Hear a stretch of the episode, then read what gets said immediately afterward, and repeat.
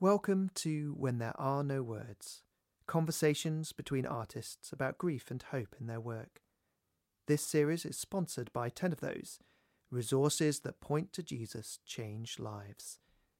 To support the podcast, get ad free listening, bonus episodes, and other gifts. Join us on ACAST Plus for as little as £5 a month.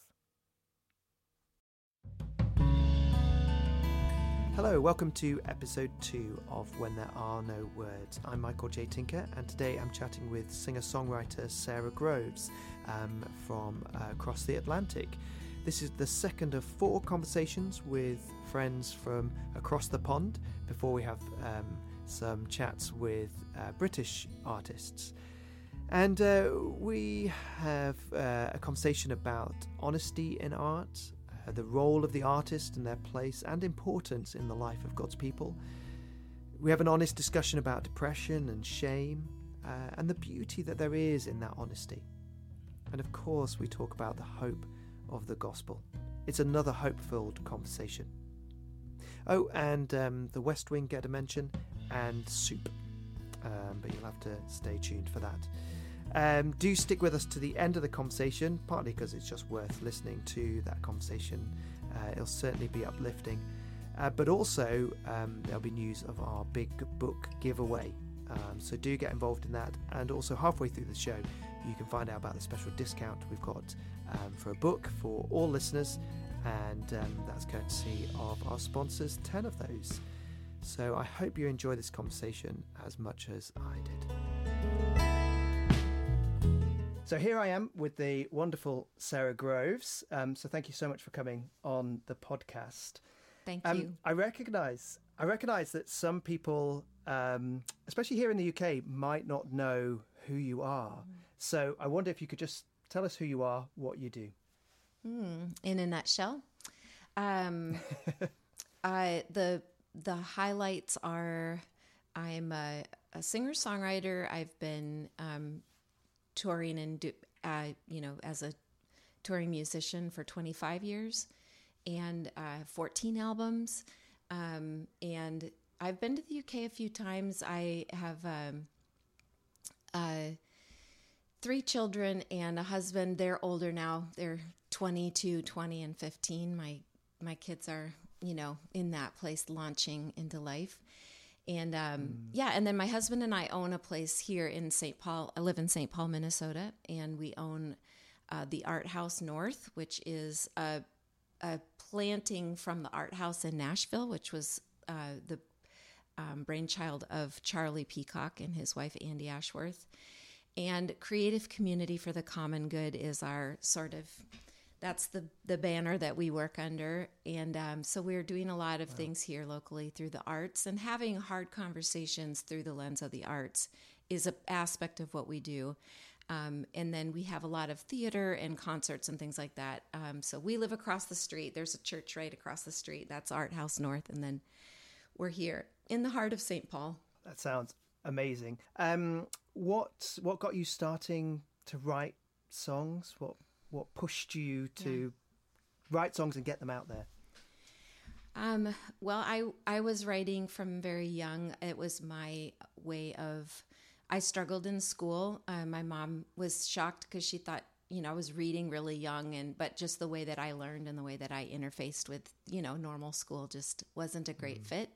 And so I had a lot of just frustration and things like that. And the way that I worked through that was playing the piano. So from a very young age, I would come home and spend, you know, one to two hours a day um, just poking around, writing my own songs, copying other songs.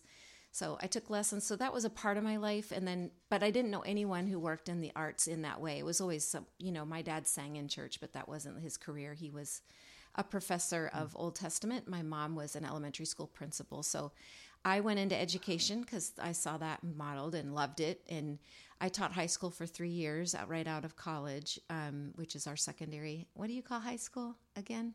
Uh, secondary school. Secondary, yeah. Um, so I taught like 15 year olds, uh, 10th graders. And then um, I was about three years into that. And my husband and my father in law were just um, they're they're activators you know they have that gift. And so they felt like the songs i was playing at home just for myself had merit. And so um, yeah so we started kind of going out touring and within a year we were on the road full-time troy and i. And uh, so I, that was in 97 wow. we started um, recording and, and uh, traveling. And um, so yeah and then it just never stopped basically. Uh, every you know in the early days i just remember every invitation would lead to more invitations and that's we just kind of followed mm. that thread and i feel very i heard andy gullahorn say once i'm very grateful for my small career and I, also have a very i have a very like wonderful um, listening you know audience that have just su- supported me over these years and it's my little niche but i love it and um, yeah and then to be able to also be in the community through Art House North has been wonderful. I keep having to remind myself that 1997 is 25 years ago. It it it seems like it's closer 26, yeah. No, it's insane. yeah.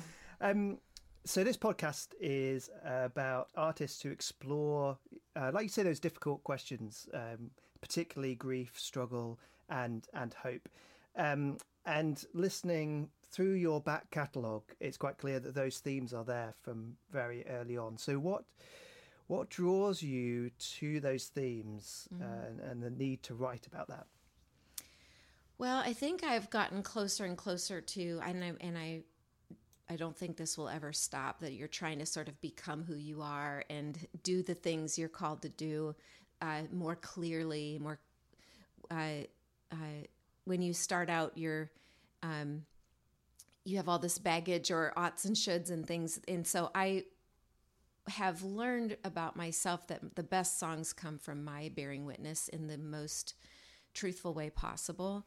And that I, I feel like even the Psalms really bear this out that, that David is just bearing witness. So like the role of a, the role, the different roles that we have uh, in our like in our faith communities, I feel like the artist is supposed to talk about the whole thing and and just react basically on a very human level to what is happening.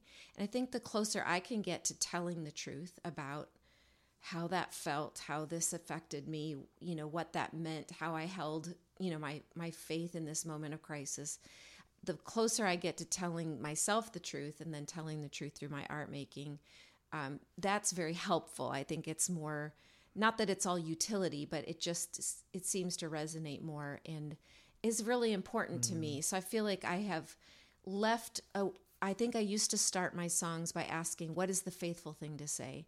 And I don't start writing that way now.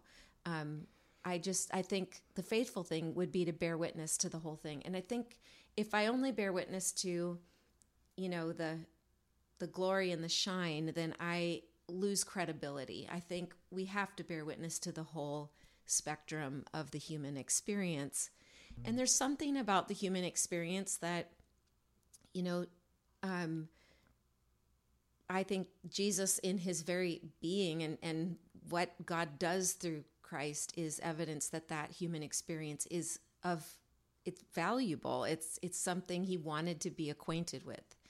And so I think mm. sometimes we are moving in the other direction where we want to be acquainted with the God way, the God mind in in a sort of hyper spiritual way. And I've always been drawn, always since I was little, to but wait a minute, what's the orthopraxy? What is happening here in practice?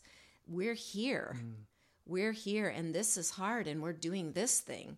So I um I obviously, you know, spiritual things are part of I, I, shouldn't. There's really no delineation to me between the two. I, I would work to tear down that that sacred secular divide and um, into. Sorry, I forgot where we started with this question, but no. yeah, that that's what drives me. Themes, that's but, yeah, that's yeah. what drives me when I get out of bed in the morning. I want to create or or unpack or name the things that are happening to me because I think when I do that for myself and it helps me, then it goes out from there and it helps other yes. people say, oh my goodness, that, you know, so writing about, I've written over the, the last, it took me a long time. I, I wrote about my marriage and I've written about relationships and all that, but it wasn't until uh, much later that I began writing about my journey with depression, and that was an, a whole thing. It was. I I didn't realize how how much shame I had around that, mm. how much hiding I was doing, um, and and trying to keep everything kind of tucked in, and so like over and over again, the the album making process has brought to light. Um, oh, this is I, I've got to work on this. This is a whole room mm. that I haven't even entered. And um, so I find that it's very helpful, cathartic, um, but but beyond that, like turns the light on, right? It, it's it brings, uh, it brings light into places that I've been hiding, and I think that that is important too. Yeah. Oh goodness. So I was just scribbling down notes. There are so many. Um, avenues we could we could go with all of that. Um, and I, th- I, think you're so right, aren't you? That um, us speaking from that place of difficulty enables other people to go. It, it it it gives credibility, like you say, because it's real. But it also, I think we sometimes people think, they say, we've got to sing about all the glory and the light, and that's somehow what's going to drag people out of difficulty. Whereas actually, like you say, the Psalms, they don't start there. Mm-hmm. They they end up there eventually sometimes, mm-hmm. but they spend a good while just going this I I don't know what to do. I don't know how to praise you right now. I my bones are being crushed and you're crushing them. I, I what do I do? Mm-hmm. And actually as we read that we go okay, this is I can walk this journey with him because he's starting in the place I'm at mm-hmm. rather than he's going come here from a great distance and and I certainly have found that with your music. Um, I was I was going to come on to this later, but since we're talking about this kind of thing, let's do it now. Um, your song "Enough" mm-hmm. on floodplains. Yeah. Um, so, what year did this album come out? Twenty fifteen. Uh, is it seventeen? Yeah, fifteen. Floodplain okay. came out in seventeen or in fifteen. Sorry, Abide with Me was yeah, seventeen. Okay. Yeah. So we heard it a few years later. So we were in Nashville for Hutchmoot in 2019. Mm. And we had just come out of a very difficult church situation. And I think I, I was never diagnosed, but I think I went through depression for the first time mm. at that point. And and hearing your album and you singing it from, it seemed such a place of pain and struggle. I could go with that. Um, and and you tr- and in in the song enough you you're you're so honest about the well you're saying about these stretches of sorrow um, they're patches of joy but stretches of sorrow and and that being my experience at that point but you're clinging on to the hope and it's almost like clinging on for dear life and that you know that's all we can do and that is an act of wonderful faith um, so thank you for doing that um, and it's so it's so vital but enough of me talking about song. Could you tell tell us more about that song and perhaps that album where where that all came from? Yeah, the um, I talk about this story now a lot because I think that um, I stumbled on a whole not stumbled. I knew we were there. I know I knew we were there because I have many people in my family and in my life that struggle with clinical depression. And I watched them in a faith community just do their best and let, you know, I, I had, like I said, heaps, I just had a lot of shame myself. And then when I started waking up to my own loads and loads of shame around this, uh, that I was dealing with depression, I started looking at the other people in my life. Um, and, you know, my dad has been faithful. He's been faithful with his depression, but he has dealt with clinical depression his whole life. And so I found this frame where I in the frame we were in and I grew up in a in a holiness background in a Pentecostal space. And um and really it's not and I love my people and I love, you know, but and I am still speaking to, you know, that space. I I am not in in that church now, but I really don't. I love. I haven't like burned any bridges or anything like that. But what I would want to say is, in that space, these things are made.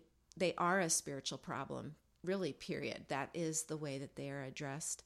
And I don't understand how the body and the spirit and all those things work together.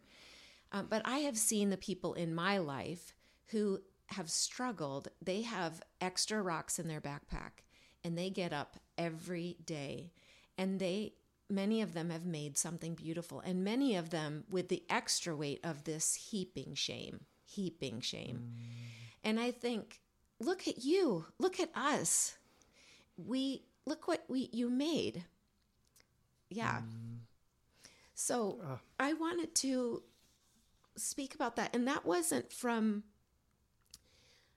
that wasn't me just trying to like, well, I'm not going to get better, so I'm just going to like get comfortable here. And, you know, I, I told Troy, I don't want to turn into Gollum and say, this is my thing, my pet, my depression is my precious. You know, you can't take that, or that's mm. my identity. It's not my identity. This is the trail that I'm on. It's not who I am, but I'm on this trail. I find myself there, and it still, again, since floodplain, I have had two more pretty big bouts of depression. And I've known better now what to do. I know how to take care of myself. I know how to push pause and how to think about it. But the the gift of the floodplain in that metaphor, I'll, I'll just go into that for a second, and then uh, mm. uh, this this obviously this goes into a whole lot of directions for me. But um, I when I was in my deepest depression ever was 2013, 2014, and I um, I could not see myself in the future. I would look at the calendar and think, how much longer do I have to do this? Meaning life. So I didn't have, mm. I wasn't mm. even aware. I didn't have some kind of suicide, suicidal ideation or anything like that. But I was asking myself yep. daily, how long, how long is life? uh, how long do we do this? You know, and how long, oh Lord? Exactly. And yeah. I was not handling it well. I was self medicating mm-hmm. at a level I was not taking care of myself, and and my life was that was you know um, yeah it was it was very like self damaging, and so I was trying to add lots of good friends who were saying like you need to read these verses and eat this you know eat more better food and and run and do all these things. And I believe all these things are true and I'm doing all those things now. But at that point I was at such a critical place and we couldn't even with with this set of friends i couldn't even talk about it. So i realized I, I, I was trying to engage all these things and one day i was running along the mississippi river. I live just a quarter mile from the mississippi and i was running downtown st paul trying to get those endorphins going just literally holding on for dear life and the way that mm-hmm. that that shows up for me is um well, the way i describe it is if you had to a really difficult confrontation ahead in your day. You know how you might feel that morning. You wake up and like maybe you you know you're like you got fired or you have to fire someone. I mean, at that level of conflict. Mm. So I would I will wake up to those feelings of conflict days on end for no reason. Wow. So my body is doing something. Now my brain is a meaning maker. So it runs around and it tries to find, well, why do you feel terrible? Well, because you're a terrible mother, because you're a you you've basically failed at life. You know, it'll pull up all kinds of wonderful things, you know. Uh, and so my, your body is going to keep trying to make sense of what's happening to you. So then I entered a season of insomnia and I was I didn't sleep for 3 months. And that was that was the worst of it. I wouldn't wish it on my worst enemy. And um, so this is the point where I'm running downtown I would stay up all night. I would just, you know, try to get all this adrenaline in my system uh, to just be able to go to sleep. And so um, I was running and I saw a, a, man experiencing homelessness down by the Mississippi River.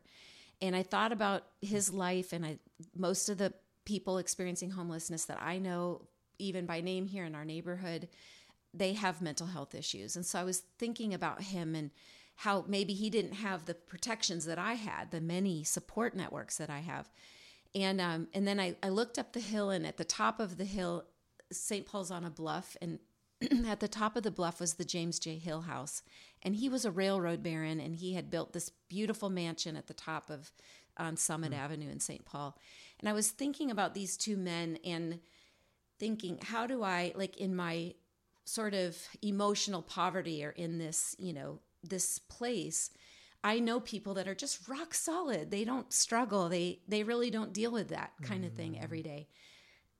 and my my question to the Lord and as I'm running and trying to get these endorphins going is what do you make of this man? And then what do you make of me? Am I not trying hard enough? Am I like did he make his bed and now he has to lie in it? What's your view of him? And what's your view mm. of me? I'm like I'm on the floodplain down here and the waters rise and I am flooded. I, I can't bootstrap my way out of that place. And I felt this very quiet word to my heart that um, some hearts are built on the floodplain. And it wasn't a negative. For me, the floodplain for years had been a place where I hiked and would, it's verdant and green. It's, it's not a utility place. It's not practical. You can't build on it. It literally exists to, to, uh, you know, accept the water when it over overflows its bounds you know so yeah. it's and it's it's amazing there are things that happen in that biome that don't happen anywhere else in the world and so it was this it was a positive it wasn't like your depression is positive but it was like some people's hearts are built in this fragile very close to the edge place and I, it was an invitation to write about it will you write about this place and i was at this point bawling and running and you know but i wow accepted that. I thought, and I felt like, I felt like God said, "This is not your identity in Christ." I've got folks all over. I've got folks that are on the bluff. I've got folks at the, you know, I, and I've got mm. folks on the floodplain. I have a lot of folks on the floodplain. They're, they're, you know, beautiful children of God, and they wake up every day and they're they've got extra rocks in their backpack, and so it was an invitation for me to write about this place um, and explore later I read that the floodplain actually scientifically is both the most fragile and the most resilient biome in the world. So these words I I hold them together. We are fragile and we are resilient. And I've seen that in my own life. And so I, I wanted to explore that space. That's that's beautiful. Thank you. Thank you for sharing that. And again, thank you for sharing that with others so that they can they can if they're walking that road, they can they can walk it with you. Um, I'm quite conscious as as an artist that uh, I think we have a responsibility not only to tell our own stories but also to I guess steward the stories of those around us. And you mentioned earlier on about reacting uh, to uh, to what is going on around you. I mean, how how do other people's stories come into your writing? Uh, do they? Yeah. Or, um, yeah. Yeah. I think a lot of people assume like any relationship story I'm writing is about Troy and I, and it is not.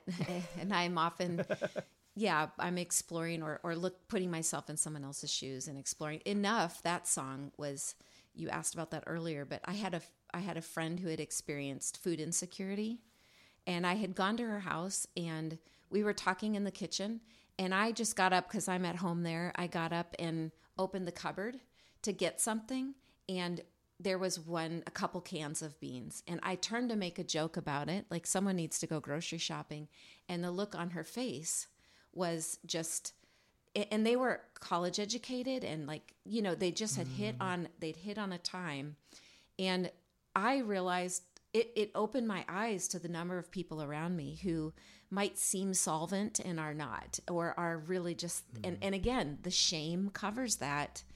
And so the song Enough, I am, you know, this, this friend of mine remained very scarred by that experience. So even years later, when they were doing better and they were on a more firm foundation, there was just a lot of fear about what if that happens again? What if we lose everything again? Wow.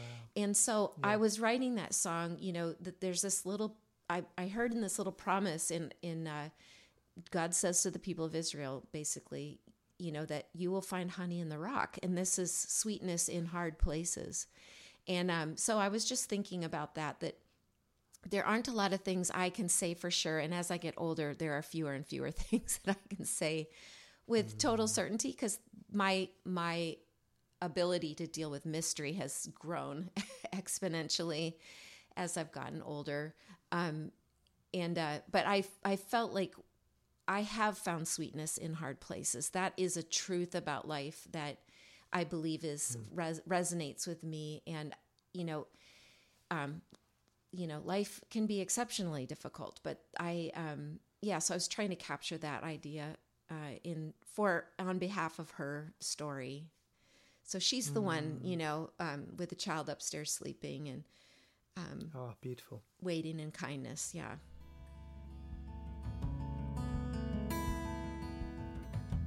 I hope you've been enjoying the conversation so far. We'll be back to it in a moment, but I wanted to tell you about a special discount exclusively for listeners. It's for the book Dark Clouds, Deep Mercy. Here's the blurb Lament is how we bring our sorrow to God, but it is a neglected dimension of the Christian life for many Christians today. We need to recover the practice of honest spiritual struggle that gives us permission to vocalize our pain and wrestle with our sorrow. Lament avoids trite answers and quick solutions, progressively moving us towards deeper worship and trust. Exploring how the Bible, through the Psalms of Lament and the Book of Lamentations, gives voice to our pain, this book invites us to grieve, struggle, and tap into the rich reservoir of grace and mercy God offers in the darkest moments of our lives. I'm sure you'll agree that that fits very much with what I've been chatting about with Sara. Now, you can get that book with a 30% discount using the code no words or lowercase SG uppercase 23. That's no words SG 23. Pop that in into the basket on the 10 of those website and you can get 30% off that book. Right, back to the conversation.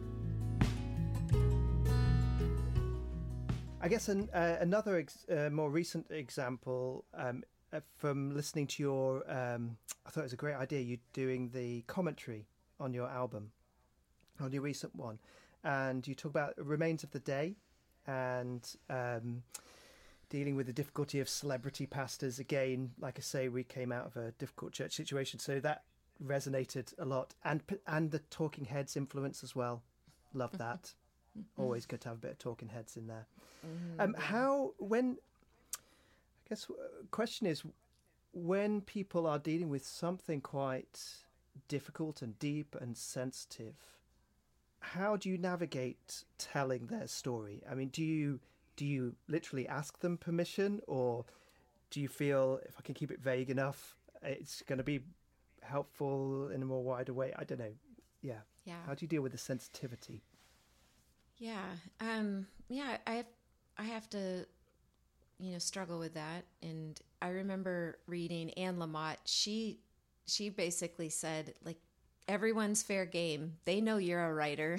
so if, if they didn't want to be talked about, they better be on their best behavior. They, they knew you were going to write about them basically. And so she kind of goes all out. I am sensitive about that. I want to, I've made mistakes in the past too, but I've been overall, I'd say no one knows it's them.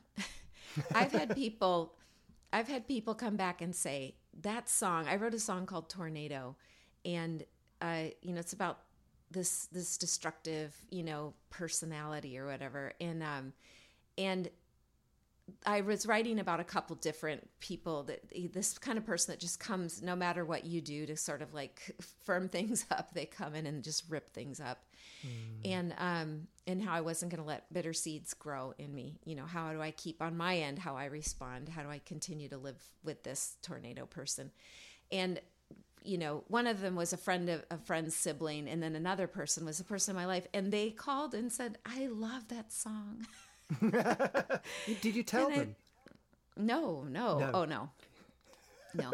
and I think I think when I'm working with, I work a lot with songwriters and teach, do a lot of teaching around songwriting, and um, we have workshops at Art House, and then I do one-on-ones and things like that. And um, one of the things I find is people are afraid to get specific because they feel like they're being exposed, and I think that's kind of where the the art and the poetry, you know, that's where that resides, and that um, there are ways to be very truthful and actually very clear um, without without exposing someone or, or, you know um, but i will sometimes write someone and say i just want you to know this was this is a was influenced by your story or something like that. Most of the every time I've done that, it's been well received, but it's never been negative. Like you need to know this is you.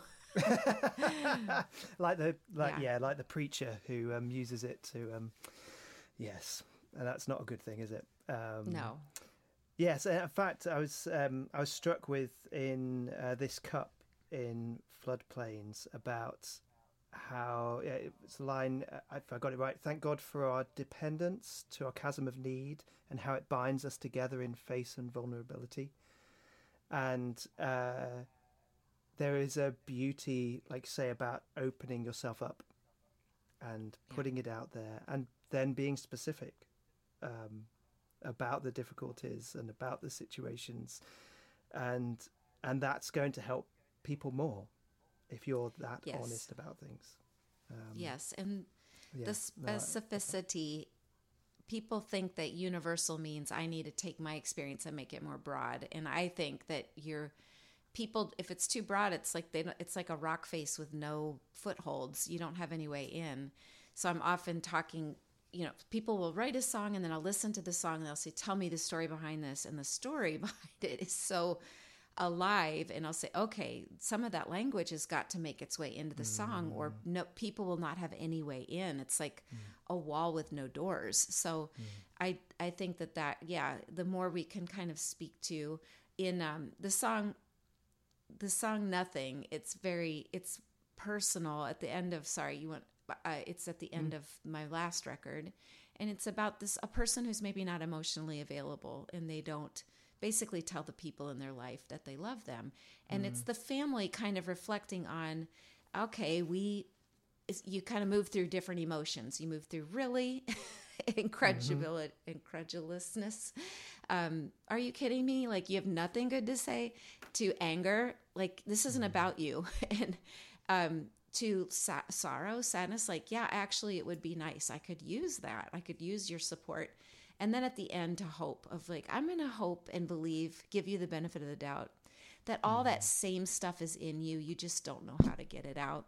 And um, so i moved through those different emotions. And that's like again it was very personal to me and someone you know that i work them close with but it also i can't believe the number of people and especially the guys in my life the guys that were playing on that song all of them came and that father i was you know that father son relationship i was really surprised it, it really hit a nerve with in that way. Mm-hmm. So um yeah so i was you know kind of nervous about writing this. Is someone going to feel like i'm talking about them or no one actually no one identified with that song or felt like oh i think you're talking about me. It was um but i felt like i'm really grateful that i responded to that conflict in me and, and kind of worked it out. Yeah i think i wonder whether it's a um a bane of artists that we think we're unique um, but actually our art depends on us not being unique and the fact that we have shared experiences but as artists we're able to express those experiences. So we're able to give words to situations and feelings and so on that other people maybe haven't got the words for but they're still feeling it all. They're still going through it. Um, and so embracing the fact that we're not that unique will actually make our our art better um, because then it's a shared story Yes, that's beautifully put. I've never heard it said that way, and I really like that. It's we are some sort of door, or we're playing a role in in the whole, and that I think gives you a a better sense of your yeah, sort of like your your it's your job. yes your job. I remember Charlie Peacock saying to me um, early on, he said a couple things that really shaped the way that I write. One was, God is the ocean, and we keep writing about a cup of water. That really s- has stuck with me. And I've been trying to write about the ocean ever since. The, the other thing he said was that he, he said, you know, you're a contemplative. That's your. Not everyone does what you, they, does what you do. They don't wake up, and for you, it might be a bit haunting. You know, it it's a bit makes mm. you crazy and it you you wonder why can't I be like everybody else or or or kind of why do I do this you may I didn't even know that that that was unique to me in the sense that I just was a navel gazer at the nth degree you know so but Charlie was saying lots of people go to work they do their job. They're having this conflict in their marriage. They don't even know how to address it or what it is. They stick in, you know, my Fireflies and Songs was my really marriage sort of relational record. And they stick that in and something, oh, yeah, that's what I'm experiencing. And, and so he kind of put it in a very pedestrian space instead of like, uh because we do have this weird relationship with artists, right? And of like, you know, um, the way that we have sort of hierarchies of who's making it and who's what mm. and what you're actually doing and and and that the pedestal obviously uh, mm. but yeah charlie kind of made it more domesticated it made it more pedestrian of like yeah that, that that's a job that's mm. a role that we need someone in the mm. community to sort of like go go mine the language yeah for our different experiences yeah so i yeah. love that yeah, it's a bit. I do a lot of children's music, and mm. a, a, big sort of philosophy behind what I do is it's the fact that children, even more so than adults, lack the words to express things, and that's why I think as a, a children's songwriter, it's important to write about struggle and suffering and even death, because yeah. kids experience all of that mm. as well, hmm. but they really lack the vocabulary to. And when you don't have the ah. vocabulary, you struggle to understand something. But as soon as yes. somebody puts a word to something, oh, okay, it suddenly comes alive. Yeah. And so being able to do that and do that for kids and and adults is so vital. Um, yeah. I love that. I love that. And you're right. How alone did you feel as a kid?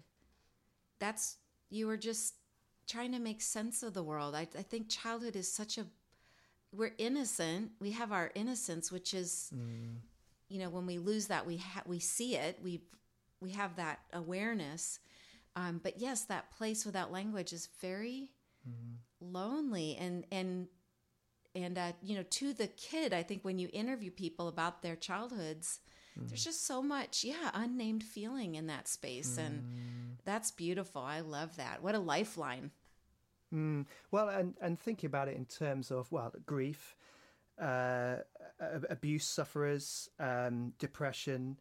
How uh, those are very lonely places as well, and you can feel. One of the big things is that you feel so alone.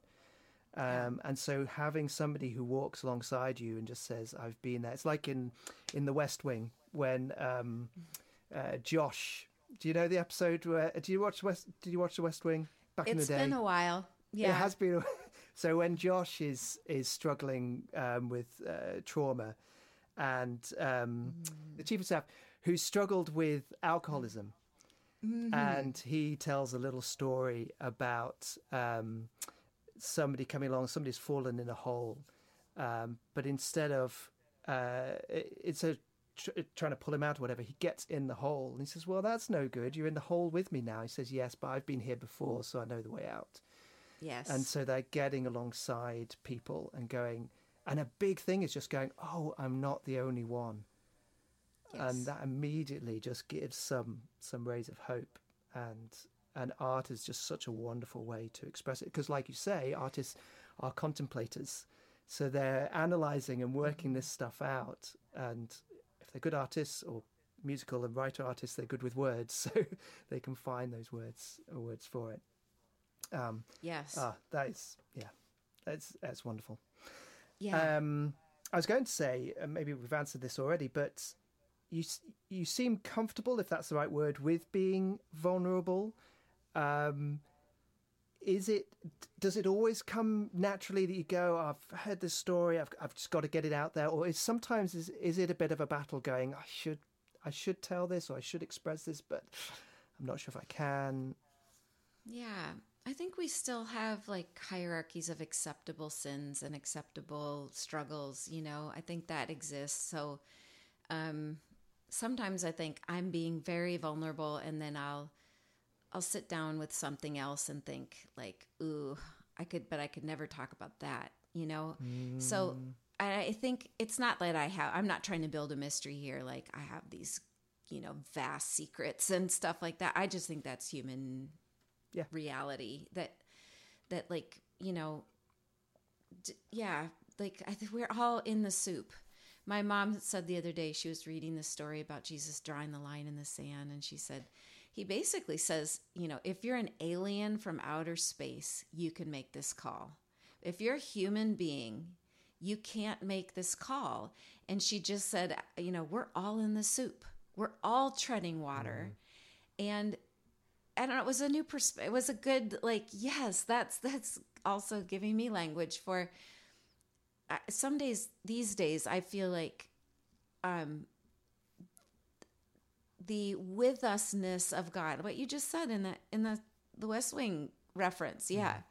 Mm-hmm. The with usness of God is is the gift, you know. And I, again, I grew up in a space that was like we had to claim victory. We were it was very bootstrappy in the sense that it was like um we mm. were attempting to be holy. The you know, mm. God's work through us could only happen the, the cleaner we were, the more efficient or effective that you know work was going to be of being a conduit so then you have this um, in my experience anyway and i won't judge everybody who's trying to be holy but in my experience it created a very siloed i was then on my own to get holy so that god mm. could then do his work through me and it was a very siloed wow. lonely and and then very performative masked experience. So I still have some of that mask. I definitely still think if I were to talk about these things or this, um, I would be, you know, really judged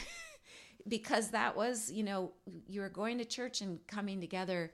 And there are a lot of wonderful things I loved about growing up Pentecostal. And there's a real sweetness about, um, there was a, uh, a, uh, a real openness to like the way that I expressed myself to God, the way that I yeah. I loved like Sunday night altar time. We just you just go and like you know cry and I just yeah. as an emotional person I and you're sometimes you're down you know you're and it's so physical like you're down at the front with your whole family mm. on your knees mm. hugging each other i mean you know there it's like it's very emotional but it also is like very there's something very beautiful about it to me there's yeah. also I had to find God outside of my, my emotions and like not always that what couldn't be the only measure of God's activity in my life. If I'm feeling mm. really super worked up, that that means God's at work. That yes.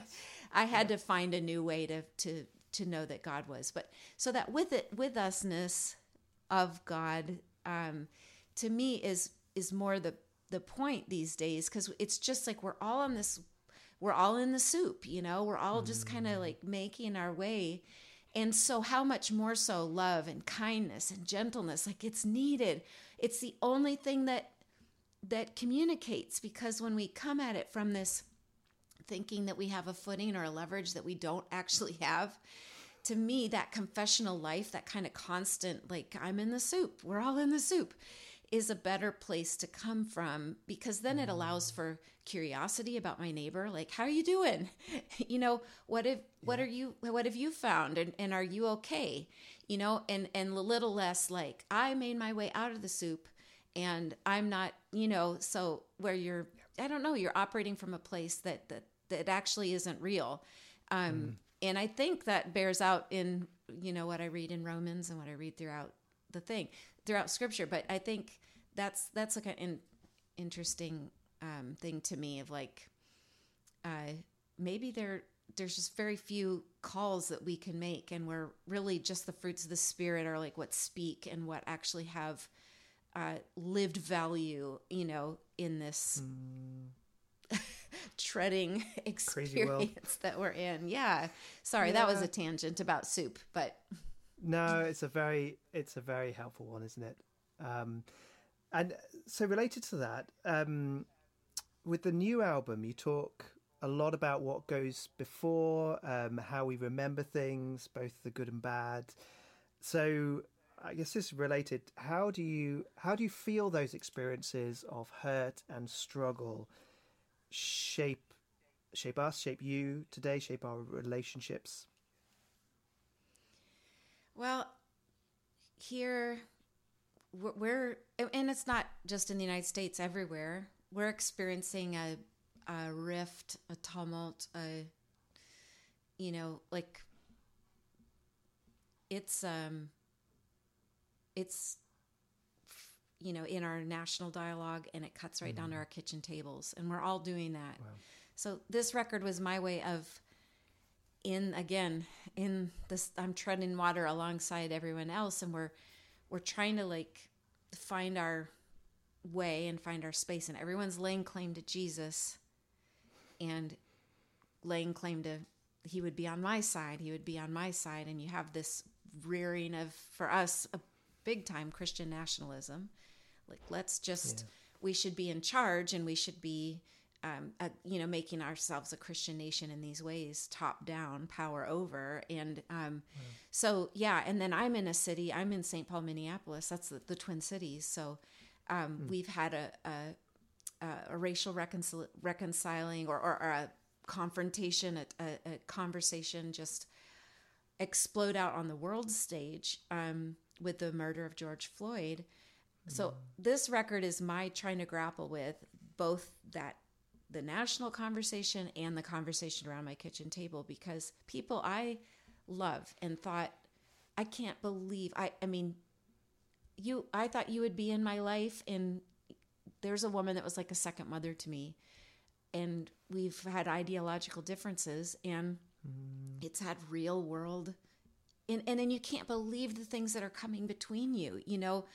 Um, someone you you feel like i you were the one showing me the way. You were you were the one inviting me into this uh, gospel life this you know um, this god way. And and i i kind of can't believe what you're taught what you're saying. It- you know this has been difficult for me. And so i've always been a justice minded person. And so i want to learn especially here in the twin cities you know our my family th- those events uh, george floyd um the the crossroads where that happened was 38 in chicago and we lived at 42nd in chicago for 10 years. So we went right down. That was our neighbor that had been our neighborhood. We went right down and we were in the middle of all the feelings everything that was going on. And um, n- not later into the night but we were there you know first day. And then i just was we were taking our kids out to just let's go listen to people because people are saying there are two minnesotas there's a, a white minnesota and there's a black experience here that is totally different so Yeah. I was trying to work with not just, ju- not just our civic dialogue here, but also it's permeating everything. And um, I tend to go, I tend towards grief. Uh, Some people I know tend towards anger. You know, um, Troy was out having street fights on Facebook. You know, my husband was. He's very, you know, he's he's very big personality and like he's vocal Okay. and and I don't love conflict and I you know so we all are reacting in our different ways and I'm I'm off in the weeds now but I if you listen to the song every song has sort of like it's touching on some broader topic like church abuse or something like this but it's also then really bringing forward my the grief around the the people involved you know and um mm-hmm. yeah.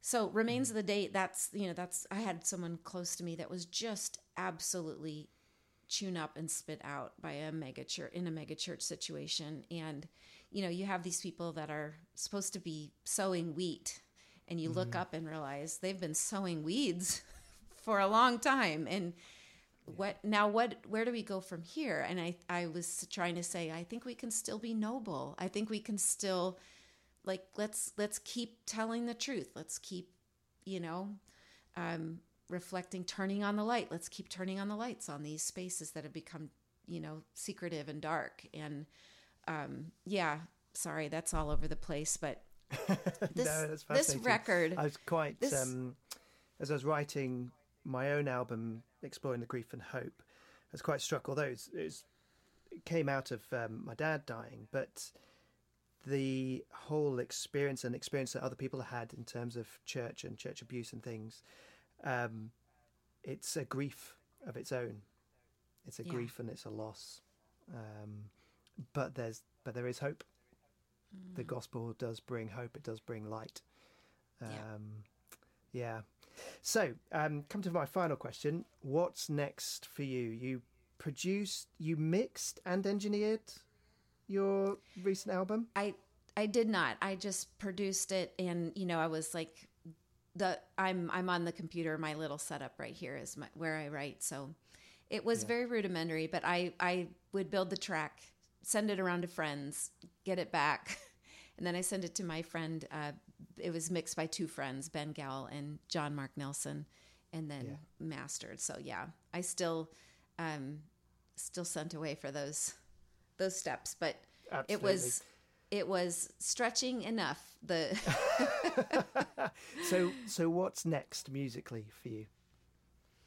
Um, when I went last year to, away to like I went on a stillness retreat and to think about where am I headed and um and over and over again I, I I felt I'm supposed to put my parents in the center of my attention and so mm. I am still writing. it's been a very full year of collaboration. I just wrote with Ginny Owens, and I've been writing with um, Paul Zak and different writers here. And um, so I've had kind of a year of collaboration, uh, but I haven't started my own sort of thing again um, because I am in this journey. Both my folks are have new diagnoses that are difficult, mm. and especially my dad is terminal. So we are um, yeah, they're in the center of. They just moved here about a mile from me, and so we're all again uh, treading water. And I see my family on a raft. and all these little pictures, but I see us.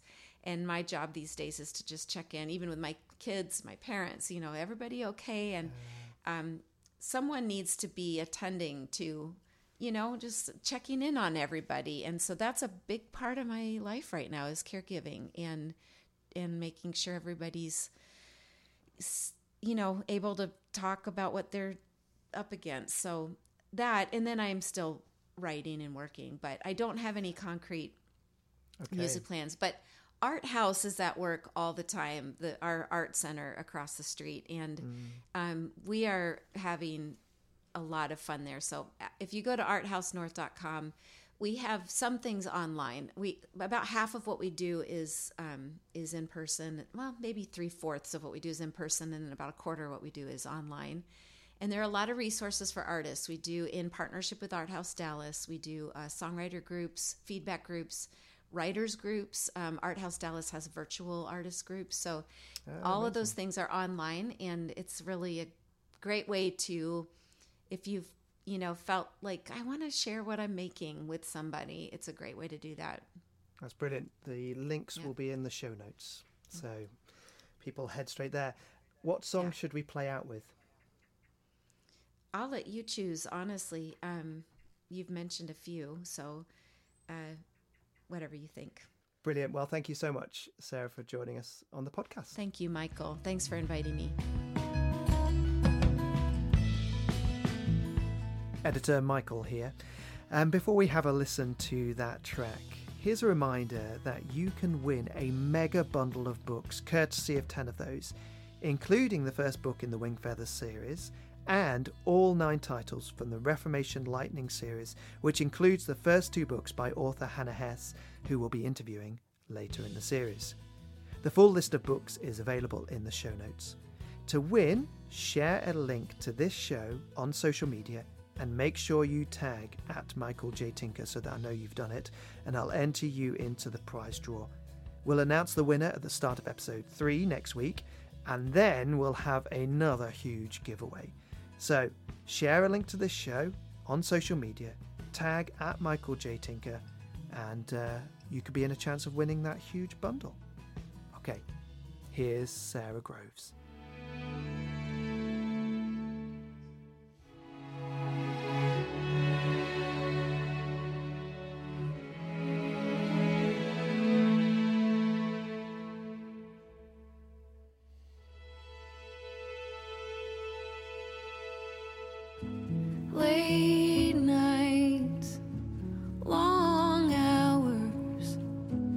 Questions are drawn like a thin red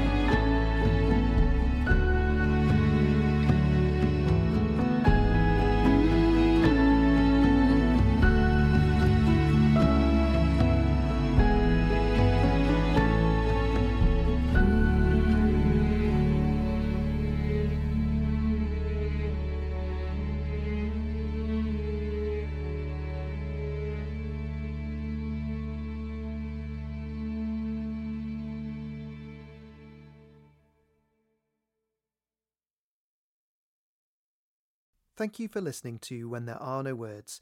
Remember, you can support the show on ACAST Plus, where you'll get ad free listening, bonus episodes, and other gifts.